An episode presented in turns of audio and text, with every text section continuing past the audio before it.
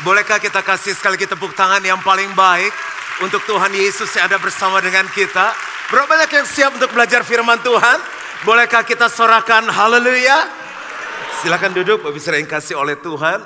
Selalu senang untuk ada di rumah sendiri dan menyampaikan firman Tuhan.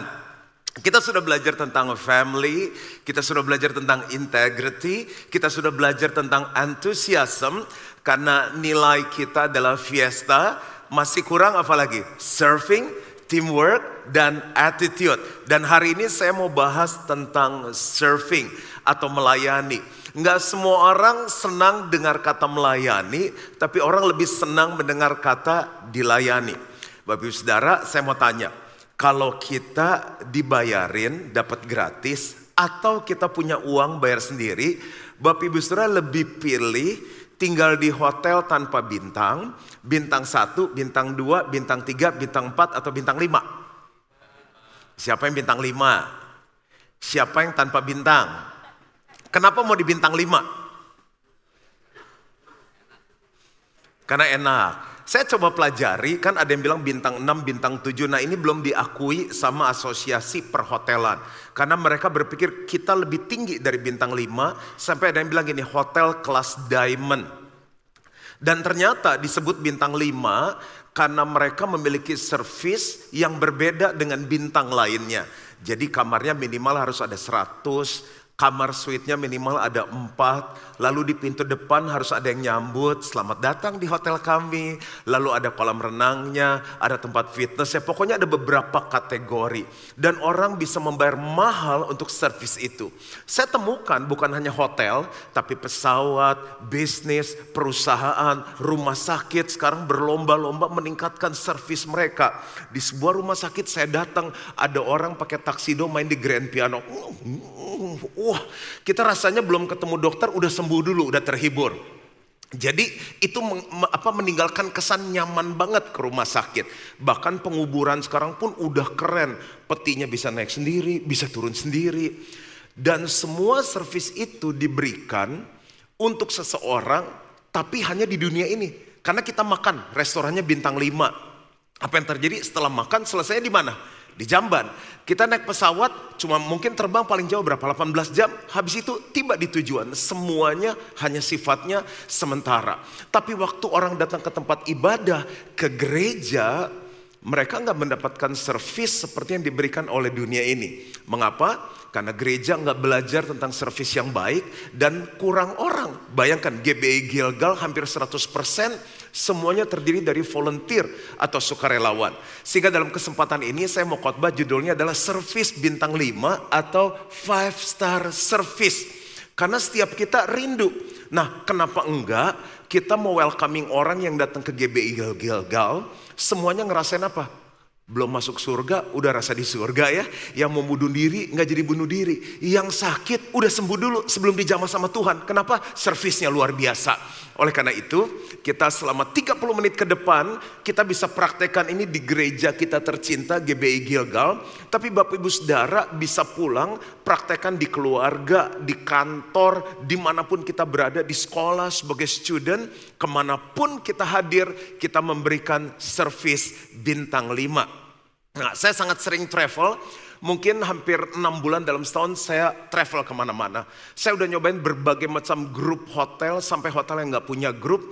Saya hampir cobain semua jenis pesawat, mulai dari yang lokal, dari Adam Air, dari apa ya, uh, dari singa yang bisa terbang, dari batik, dari Garuda, dari apa pun. Terus yang luar negeri saya udah cobain dari Middle East, mau dari Qatar, Etihad, Emirates, apalagi Hampir semua saya cobain, kenapa saya seneng pelajarin servisnya mereka. Sampai satu saat saya memutuskan udah umur segini. Jadi mungkin udah 10 tahun lalu saya setia mungkin di dua chain hotel dan dua maskapai penerbangan. Yang mengejutkan saya dalam pelayanan terakhir saya ke Bandung. Saya turun mobil, udah ada yang manggil saya. Selamat datang Pak Mogi. Dah, Terus saya masuk ke dalam, di reception berapa orang kenapa pernah manggil saya, selamat datang Pak Mogi. Lalu sampai ke kamar, karena diundang orang udah disiapin. Saya bilang malam itu saya nggak mau makan malam, mau langsung tidur aja. Jadi waktu saya masuk ke hotel, ini yang saya temukan. dikasih kue, wine, keju biasa, tapi ada tulisan welcome home. Antara Gilgal yang niru dia atau dia niru Gilgal. Glad to have you back, ini dilukis di cermin di depan kamar mandi. Lalu dia bisa tulis Instagram saya, thank you for being bla bla. Buku saya ditulis be fun, be real, be you. Nah, saya penasaran kan, udah capek, tidur, saya videoin dulu. Tepuk tangannya kok nggak bintang lima banget. Oke, nah ini tepuk tangan bintang lima. Saya turun ke bawah, saya tanya, di kamar saya ada coret-coret. Coretan apa ya Pak katanya? Enggak itu, saya kasih lihatnya. Oh iya, soalnya Bapak uh, udah empat tahun gak datang hotel kita. Kita bingung apa yang terjadi dengan Bapak. Tiba-tiba kita temukan Bapak booking lagi. Kita seneng. Jadi kita pikir apa yang buat Pak Mogi seneng. Digambarin cerminnya. Dan saya seneng. Hari Rabu nanti, eh saya tetap bayar ya. Sorry ya, saya tetap bayar.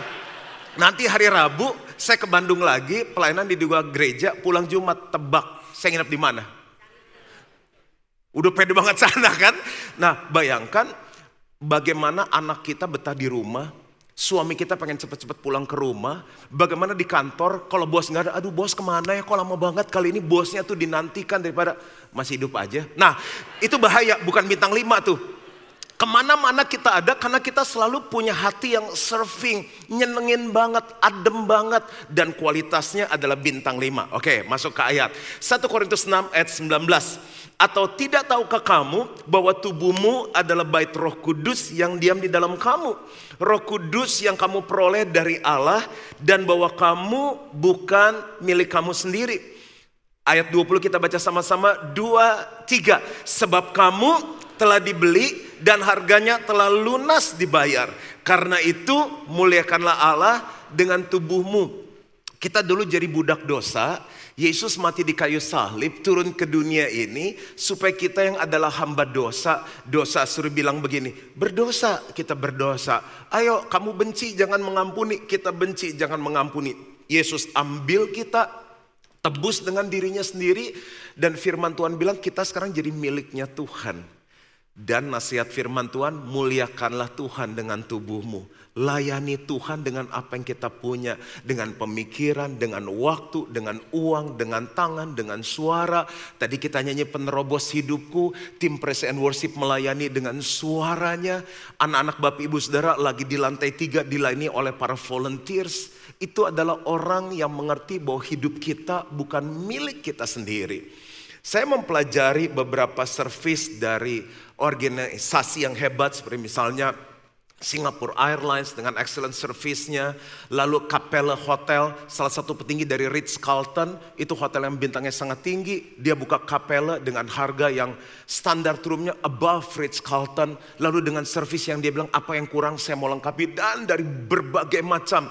Karena saya pengen gerejanya Tuhan Yesus nih, yang Bapak Ibu Saudara ada, punya bintang lima servis dan itu memuliakan Bapak yang di surga. Makanya lihat ke WC, saya bilang gini, ke cleaning pokoknya setiap kali masuk WC harus kering. Nggak boleh ada cipratan kencing di kloset, itu uh, wastafel harus kering, kaca. Kan ada orang yang habis cuci tangan, udah ada tisu masih gini. Kan itu nanti di anggur baru, itu nanti di pujian dia di biasanya udah ciprat-ciprat begitu, udah bahasa saya kering semuanya, nggak ada bau sama sekali. Semuanya kita pikirin detail, walaupun terbatas. Dan waktu saya baca Alkitab ternyata standarnya Tuhan jauh lebih tinggi dari organisasi mana pun di muka bumi ini. Nah, serving atau melayani menurut KBBI, Kamus Besar Bahasa Indonesia punya arti seperti ini. Membantu menyiapkan atau mengurus apa-apa yang diperlukan seseorang. Kegiatan melayani ini biasanya dilakukan untuk menyambut, memuaskan, dan memberi kenyamanan terhadap seseorang yang kehadirannya dianggap penting dan bernilai. Makanya Bapak Ibu Saudara, waktu kita datang ke gereja, siapa tamu agung kita? Tuhan Yesus Kristus. Kenapa kita kasih pujian yang terbaik? Kita kasih pelayanan yang terbaik karena menurut kamus bahasa Indonesia kita harus memuaskan, menyenangkan orang yang kita anggap penting. Lalu setiap orang yang datang, Tuhan bilang apa pun yang kita lakukan untuk orang yang paling hina sekalipun, orang yang kelaparan kita kasih makan, orang di penjara kita kunjungin, orang yang telanjang kita kasih baju, kita sedang melakukannya untuk Tuhan. Jadi para asyir kita akan melakukan salaman senyuman bintang lima. Selamat datang di Gil Gilgal. Bapak Ibu Saudara naik lift dari lantai 1 sampai 4. Jangan diam-diaman. Saya pernah ikut naik lift, biasa naik tangga, udah nggak nggak keburu, udah saya bilang saya ikut naik lift deh. Apa yang terjadi? Saya perhatikan satu lift itu. Ini bukan kebaktian ini ya. Kebaktian yang lain, ada yang benerin lipstick, ada yang ngaca, ada yang main handphone. Saya, saya tahu dia pura-pura main handphone karena handphonenya gelap. Lalu saya bilang, halo semuanya yang di lift itu. Bapak Ibu, ini satu keluarga semuanya. Bapak tinggal di mana begini? Langsung suasana lift berubah. Kenapa? Ada seseorang yang punya pelayanan bintang 5 masuk ke lift itu. Mulai hari ini di lift nggak boleh sepi. Kalau sampai bingung nanya apa, tanya pertanyaan tadi, diulang lagi aja. E, Bapak lebih senang makan di dalam atau di luar? Kalau sampai nggak punya bahan, kencing juga yang ramah. Kan kencing berderet pria-pria bisa cool semuanya kencing ini. Shalom gitu. Ada sedikit servis bintang 5. Oke kembali ke firman. Kita mau belajar servis bintang 5 yang akan kita praktekkan di gereja ini, di keluarga, di bisnis, di mana pun. Dari Bapak, Allah Bapak satu, dari Tuhan Yesus, Allah Putra dan dari Roh Kudus. Yang pertama, Bapa adalah penyedia yang terbaik. Jadi yang pertama, kalau kita mau belajar melayani, kita harus belajar yang namanya menyediakan. Bapa di surga bukan hanya menciptakan, kalau kita baca kejadian satu, tapi menyediakan. Nah, bagian menciptakan saya simpen untuk khotbah saya nanti Natal bulan Desember, tapi menyediakan bayangkan, dia sediakan daratan, dia sediakan lautan sehingga orang yang hobi gunung bisa hiking, yang hobinya lautan bisa naik kapal, bisa diving, bisa snorkeling, bisa mancing, bisa berenang, bisa nyuci laut. Dan dia ciptakan apa? Tumbuh-tumbuhan. Jadi yang nggak suka makan daging bisa vegetarian. Dia ciptakan daging, ada daging babi, ada daging sapi, ada daging ayam ayam, ada daging. Tikus dimakan nggak ya? Beberapa saya dengar ada yang makan tikus juga, Mickey Mouse, Scooby-Doo, semuanya dimakan sama eh, beberapa orang tersebut. Dia ciptakan berbagai macam hal dan dia sediakan untuk saya dan saudara. Dan yang luar biasa apa yang dia sediakan sungguh amat baik. Kalau mau punya five star service, jadi suami sediakan yang terbaik tentu menurut kapasitas. Istri juga jangan nutut dulu lihat tuh kayak dia tuh dia begini-begini nggak usah. Suami udah sadar kita sediakan yang terbaik. Ibu-ibu sediakan yang terbaik. Orang tua sediakan yang terbaik untuk anak-anaknya. Ada ayatnya ada. Kejadian 1 ayat 31a. Setelah dia ciptakan semuanya, firman Tuhan bilang apa? Maka Allah melihat segala yang dijadikannya itu apa? Sungguh amat baik. Coba bilang sama-sama dua tiga. Sungguh amat baik. Coba lihat kantor kita sebagai pemimpin apakah kita bikin manajemen, fasilitas, remuneration, bonus apa pun sungguh amat baik? Apakah suasananya sungguh amat baik? Bapak Ibu, di rumah tangga kalau bapak-bapak pulang apakah semuanya jadi sungguh amat baik atau kalau papa pulang kakaknya bilang sama adiknya dek kakak pulang umpat apakah suasananya sungguh amat baik gereja ini saya berdoa saat nilai ini kita ajarkan setiap tahun, setiap kali orang masuk ke Gilgal mulai dari tempat parkir, walaupun parkirnya masih minjem, nanti kita doa supaya GC2 parkirnya punya sendiri lebih nyaman. Tapi orang akan bilang ini sungguh amat baik. Yuk bilang sama-sama dua, tiga. Nah untuk itu kita nggak boleh datang cuma datang, duduk, diam, dengar, kasih duit, dah enggak.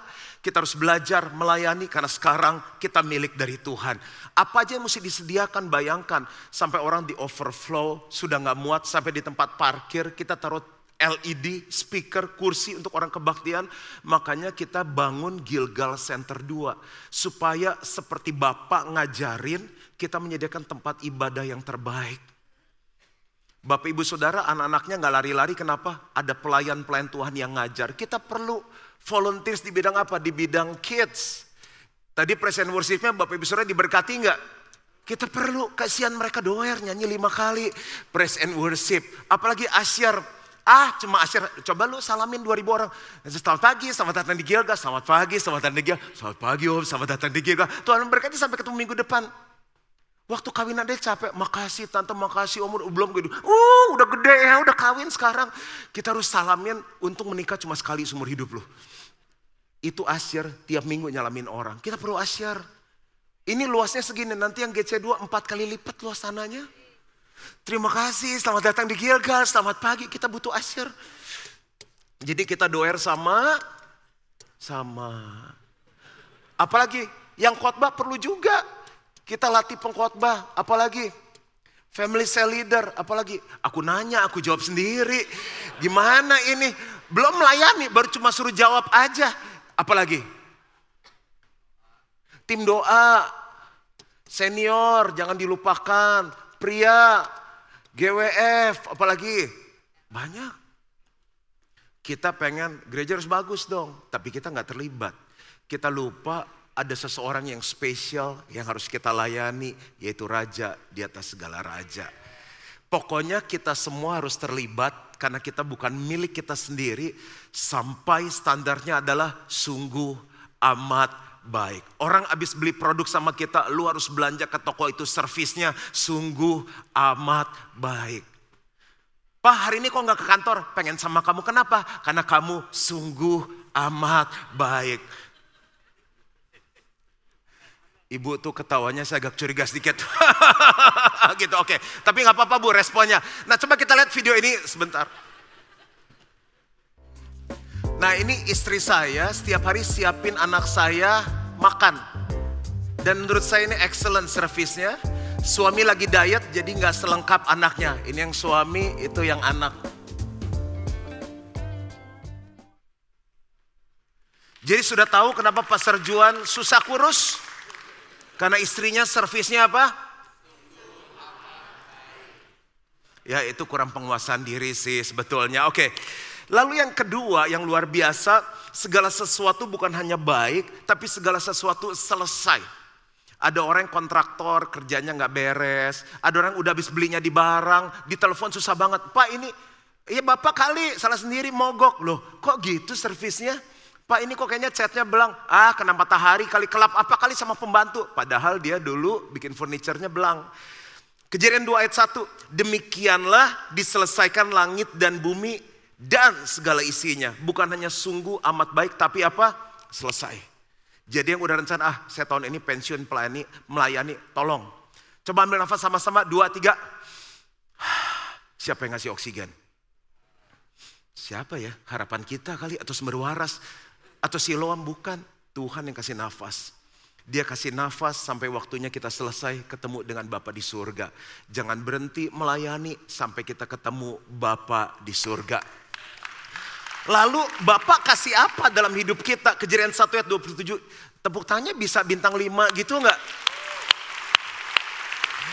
Maka Allah menciptakan manusia itu menurut apa? Gambarnya. Gini-gini kita mirip Bapa di surga. Menurut gambar Allah diciptakannya dia laki-laki dan perempuan diciptakannya mereka. Jadi nggak bisa ngomong gini, aduh saya kayaknya nggak bakat melayani loh. Udah diciptakan serupa dengan Yesus kok.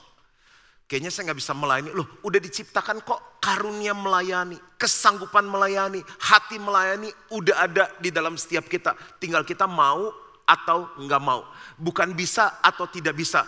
Orang tidak bisa, bisa dilatih jadi bisa. Tapi kalau orang nggak mau, nggak bisa. Yang kedua, kita belajar dari Yesus. Yesus adalah penyelamat terbaik. Jadi dia bukan hanya menyediakan, dia juga menyelamatkan. Nah bicara menyelamatkan masih ingat Yohanes 3 ayat 16 enggak? Yuk kita baca sama-sama, udah di luar kepala kan? Jadi nggak ada di teksnya. Dua, tiga, karena begitu besar kasih Allah akan dunia ini sehingga ia mengaruniakan anak yang tunggal supaya setiap orang yang percaya kepadanya tidak binasa melainkan beroleh hidup yang kekal. Dia menyelamatkan. Kalau mau mikirin servis bintang 5, belajar dari Yesus, cuma satu visinya. Menyelamatkan yang terhilang.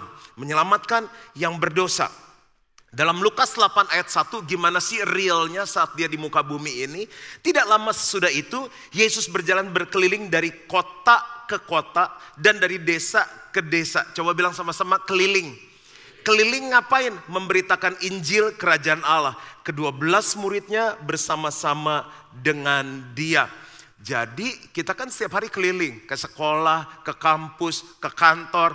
Ada yang keliling mall, dia bilang pemetaan rohani, pulang bawa empat kantong.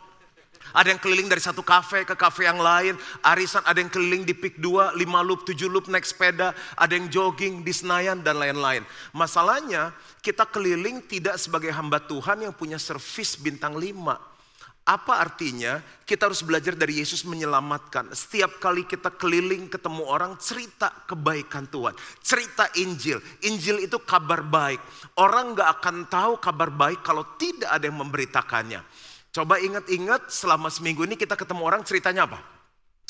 cerita, eh lu udah pernah makan di sini belum? Bagus, kita pun gak ada saham di sana, kita gak di endorse, tapi kita kenalin restoran orang ke teman-teman kita.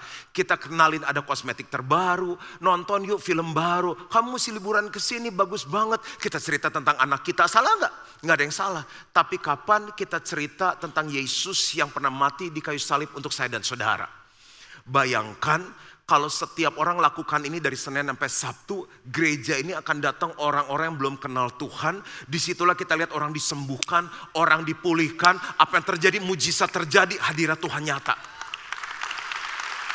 Pelayanan gak hanya di gereja, di gereja harus sebagai bagian dari Gilgal, tapi di luar pun, jadi aset pelayanan kan cuma sejam hari Minggu, nah Senin sampai Sabtu keliling memberitakan kabar baik. Saya punya seorang teman, satu saat saya mau check in di hotel, jadi waktu saya liburan dia bilang boleh nggak minta. Saya bilang e, untuk khotbah. Saya bilang saya udah komit kalau saya libur libur. Saya kalau saya khotbah saya khotbah. Dia bilang tolonglah. Ya udahlah. Jadi saya tolongin dua hari saya ngajar. Saya minta izin sama istri sama anak dikasih. Waktu kita mau check-in sama-sama dia mau bayarin hotelnya. Saya bilang enggak ini saya mau bayar karena saya libur. Enggak karena kamu saya ngundang saya yang bayarin kamu. Enggak saya yang bayar. Udah akhirnya saya bayar saya kasih kartu saya. Orangnya lagi check-in gini. Terus teman saya ngomong gini sama tuh reception uh, what's your name?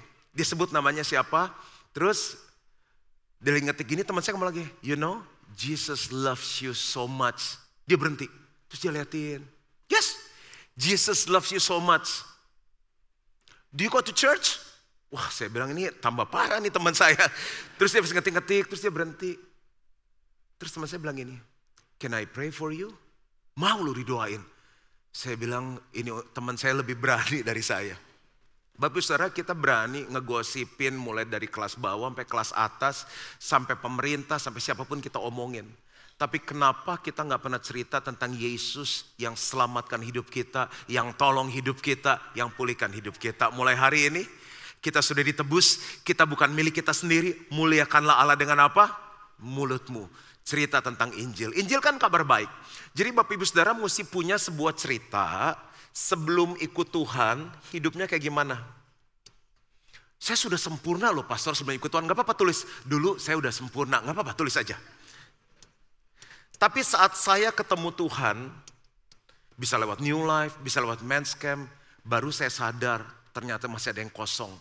Kesempurnaan saya membuat saya berhenti di pintu surga.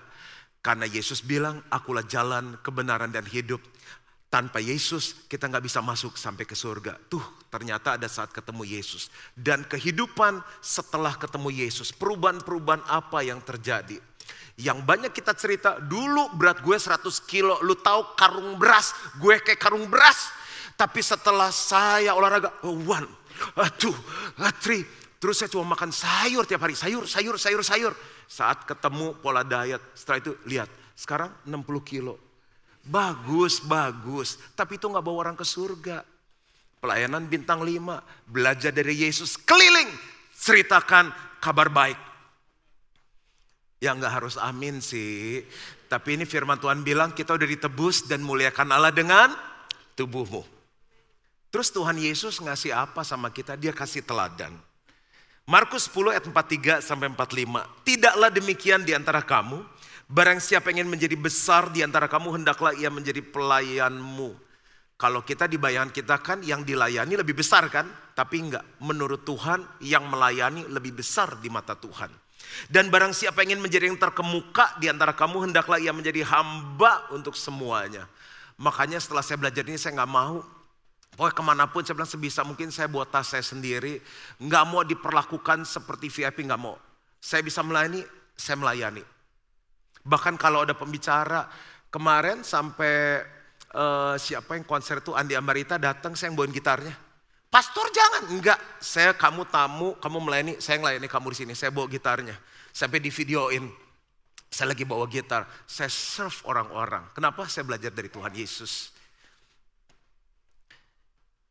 Ayat 45. Kita baca sama-sama yuk. Dua, tiga. Karena anak manusia bukan untuk dilayani, melainkan untuk melayani dan untuk memberikan nyawanya menjadi tebusan bagi banyak orang. Bapak Ibu Saudara ke gereja karena mau ikut siapa? Ikut Yesus. Yesus bilang aku datang untuk melayani dan bukan untuk dilayani. Nah tapi kita datang untuk dilayani. Khotbahnya bagusan dong. Jangan banyakkan bercandanya, yang berisi, yang dalam. Kalau dalam, aduh susah, hidup udah susah, lu bikin susah lagi. Dengar khotbah susah, yang cetek-cetek dikit, yang lucu-lucu stand up komedi kali. Terus uh, pujiannya bisa nggak nggak terlalu Inggris. Sementara yang pulang dari luar negeri, bisa Inggris nggak sih? Kita kan juga udara juga masih panas gitu, terus bahasa Indonesia kurang lancar. Jadi mesti gimana? Harusnya kita datang untuk melayani. Yesus memberikan nyawanya. Kita belum diminta nyawa, cuma diminta memberi waktu, memberi tenaga, memberi pemikiran, memberi talenta. Itu servis bintang lima. Bapak Ibu kalau semuanya nangkep ini, Bapak Ibu lihat GBI Gilgal akan melihat banyak jiwa diselamatkan, banyak kehidupan diubahkan, banyak pernikahan dipulihkan. Dan yang terakhir, apakah sampai di sini kita belajar sesuatu? Jadi Bapak menciptakan kita udah serupa dengan gambarannya. Jadi udah ada DNA melayani, udah ada tuh. Yesus memberikan teladan, tinggal lihat Alkitab aja. Tapi yang ketiga roh kudus. Roh kudus adalah penolong yang terbaik. Dia menolong. Ini nilai kalau dihidupkan semua sama GBI Gilgal, Tuhan sebagai kepala gereja pasti disenangkan. Yohanes 14 ayat 16 sampai 26, aku akan minta kepada Bapa dan ia akan memberikan kepadamu seorang penolong yang lain supaya ia menyertai kamu selama-lamanya. Ingatin ya, ada kata penolong menyertai kamu selama-lamanya. Tetapi penghibur yaitu Roh Kudus yang akan diutus oleh Bapa dalam namaku, dialah yang akan mengajarkan segala sesuatu kepadamu. Ada kata penting lagi, mengajarkan segala sesuatu kepadamu dan akan mengingatkan kamu akan semua yang telah kukatakan kepadamu. Bapak Ibu ada tiga kata penting di sini. Roh Kudus akan menolong, dia akan menyertai selama-lamanya, mengajarkan segala sesuatu yang telah diperintahkan Tuhan. Ini ternyata sama seperti amanat agung. Coba lihat Matius 28 ayat 19 20. Yesus bilang apa? Karena itu pergilah Jadikanlah semua bangsa muridku dan baptislah mereka dalam nama Bapa dan Anak dan Roh Kudus dan ajarlah mereka melakukan segala sesuatu yang telah kuperintahkan kepadamu dan ketahuilah aku menyertai kamu senantiasa sampai kepada akhir zaman. Bapak Ibu Saudara pernah lihat bisnis yang dulu top sekarang nggak ada lagi karena ada yang namanya economic disruption. Lihat apa yang terjadi sekarang di Tanah Abang, di bagian bisnis lainnya. Bapak Ibu, apakah pernah berpikir gereja kan terjadi disruption juga?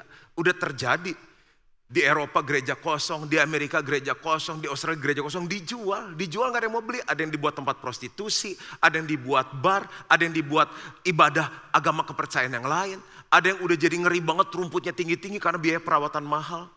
Berapa banyak Bapak Saudara rindu gerejanya Tuhan Yesus di Gilgal terus bertumbuh, terus disertai Tuhan sampai selama-lamanya. Nah ada satu Mau tepuk tangan, tepuk tangan dulu untuk Tuhan. Nah, aku menyertai kamu senantiasa sampai selama-lamanya. Ada sebuah pelayanan yang diajarkan oleh Roh Kudus. Ajarkan mereka melakukan segala sesuatu yang kuperintahkan kepadamu. Ini bicara mengenai family cell. Farm cell. Oleh karena itu, kesempatan ini saya menguatkan setiap ketua sel jangan menyerah. Walaupun gak mudah menggembalakan tetap setia. Karena itu pelayanan yang disertai Tuhan sampai kepada akhir zaman. Karena mimpin sel ada pelayanan bintang lima. Siapa yang ngajarin? Roh Kudus. Para member, family cell member, udah kayaknya nih Rabu terakhir saya ikut sel. Jangan. Nggak ada orang bisa memuridkan sebelum dimuridkan. Nggak ada orang bisa membapai dengan baik sebelum dia belajar dibapai. Nggak ada orang bisa menggembalakan dengan baik sebelum dia belajar digembalakan. Om Wem melakukan ini untuk saya, saya melakukan untuk pemimpin-pemimpin, pemimpin meneruskan. Makanya Gilgal kan terus bertumbuh menjadi gereja dengan pelayanan bintang lima karena esensinya pemuritan. Nah yang belum gimana? Selesai kebaktian, turun ke lantai empat, sembari ngopi, minum teh, makan kue-kue kecil. Saya mau daftar dong, saya juga pengen jadi hamba Tuhan bintang lima masuk ke dalam sel. Di situ kita akan ketemu gereja yang sesungguhnya, komunitas yang sesungguhnya. Ayat terakhir dan saya selesai. Lalu roh kudus ngasih apa sama kita? Kisah 1 ayat 8. Tetapi kamu akan menerima kuasa kalau roh kudus turun ke atas kamu. Dan kamu akan menjadi saksiku di Yerusalem dan di seluruh Yudea dan Samaria dan sampai ke ujung bumi. Dalam setiap new life kita belajar, waktu roh kudus turun kita terima kuasa. Kuasa itu untuk apa? Untuk berhenti berbuat dosa. Kuasa itu untuk apa? Untuk sanggup melakukan firman. Salah satu firman yang Tuhan minta sebelum dia naik ke surga itu pesan terakhir. Pergi jadikan semua bangsa murid. Kerinduan saya, kerinduan hati Tuhan, setiap jemaat ada di dalam family cell. Mereka digembalakan, dimuridkan, disatukan, ditolong melakukan firman.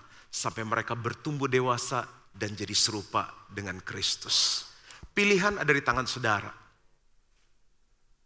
Kepada Tuhan yang sedang kita layani, kita memberikan kualitas bintang satu, bintang dua, bintang tiga, bintang empat, bintang lima.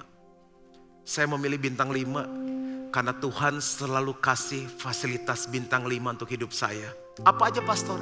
Dia kasih keselamatan. Dia kasih damai sejahtera, dia kasih sukacita, dia kasih nafas kehidupan, dia kasih kepercayaan, dia kasih banyak hal yang nggak pernah saya bisa hitung. Mungkin kalau saya bisa sebut pelayanan berbintang-bintang, saya nggak akan pernah bisa membalas kasih Tuhan yang besar. Saya punya moto ini terakhir. Nggak ada sesuatu yang terlalu besar yang bisa saya berikan kepada Tuhan dibandingkan apa yang Tuhan sudah berikan dalam hidupku, sedang berikan dan selalu akan berikan. Tuhan memberkati. Mari bangkit diri sama-sama. Kau bukan Tuhan yang melihat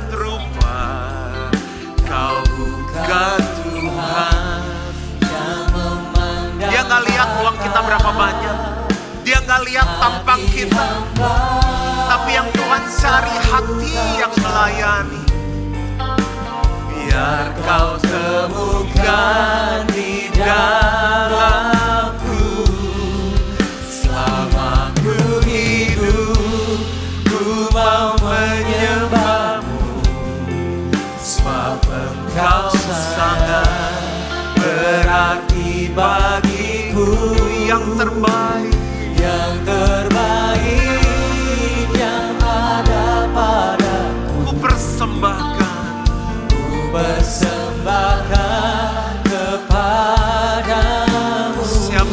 Siapa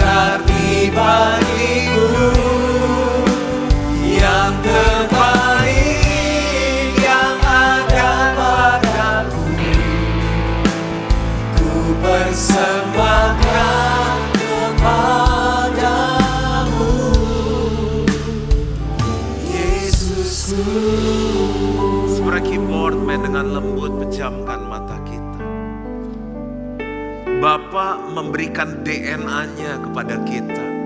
Hati yang melayani ada dalam hidup kita. Yesus memberikan teladan Aku datang bukan untuk dilayani tapi untuk melayani. Roh Kudus memberikan kuasa untuk kita bisa melayani. Pilihan ada di tangan saudara. Mau subur hidup jadi Kristen anak-anak dilayani Atau kita mau bertumbuh dewasa, Tuhan aku putuskan, aku mau belajar melayani. Kalau di gereja, yang orangnya kita nggak kenal, kita lakukan sukarela, kita bisa melayani yang terbaik. Di rumah, kita akan melayani dengan baik. Di kantor, kita akan melayani dengan baik. Dan di mana-mana kita jadi berkat. Bapakku berdoa, lembutkan setiap hati. Supaya hati kami sama seperti hatimu. Bapak, ubah cara berpikir yang salah supaya setiap kami punya hati melayani sama seperti engkau. Dan aku berdoa, biar engkau sebagai kepala gereja disenangkan. Engkau sebagai bapak melihat anak-anaknya hidupnya serupa dengan. Tanamkan ini di hati mereka. Dan aku minta ini di dalam nama Yesus. Setiap kita yang percaya sama-sama katakan, Amin, amin.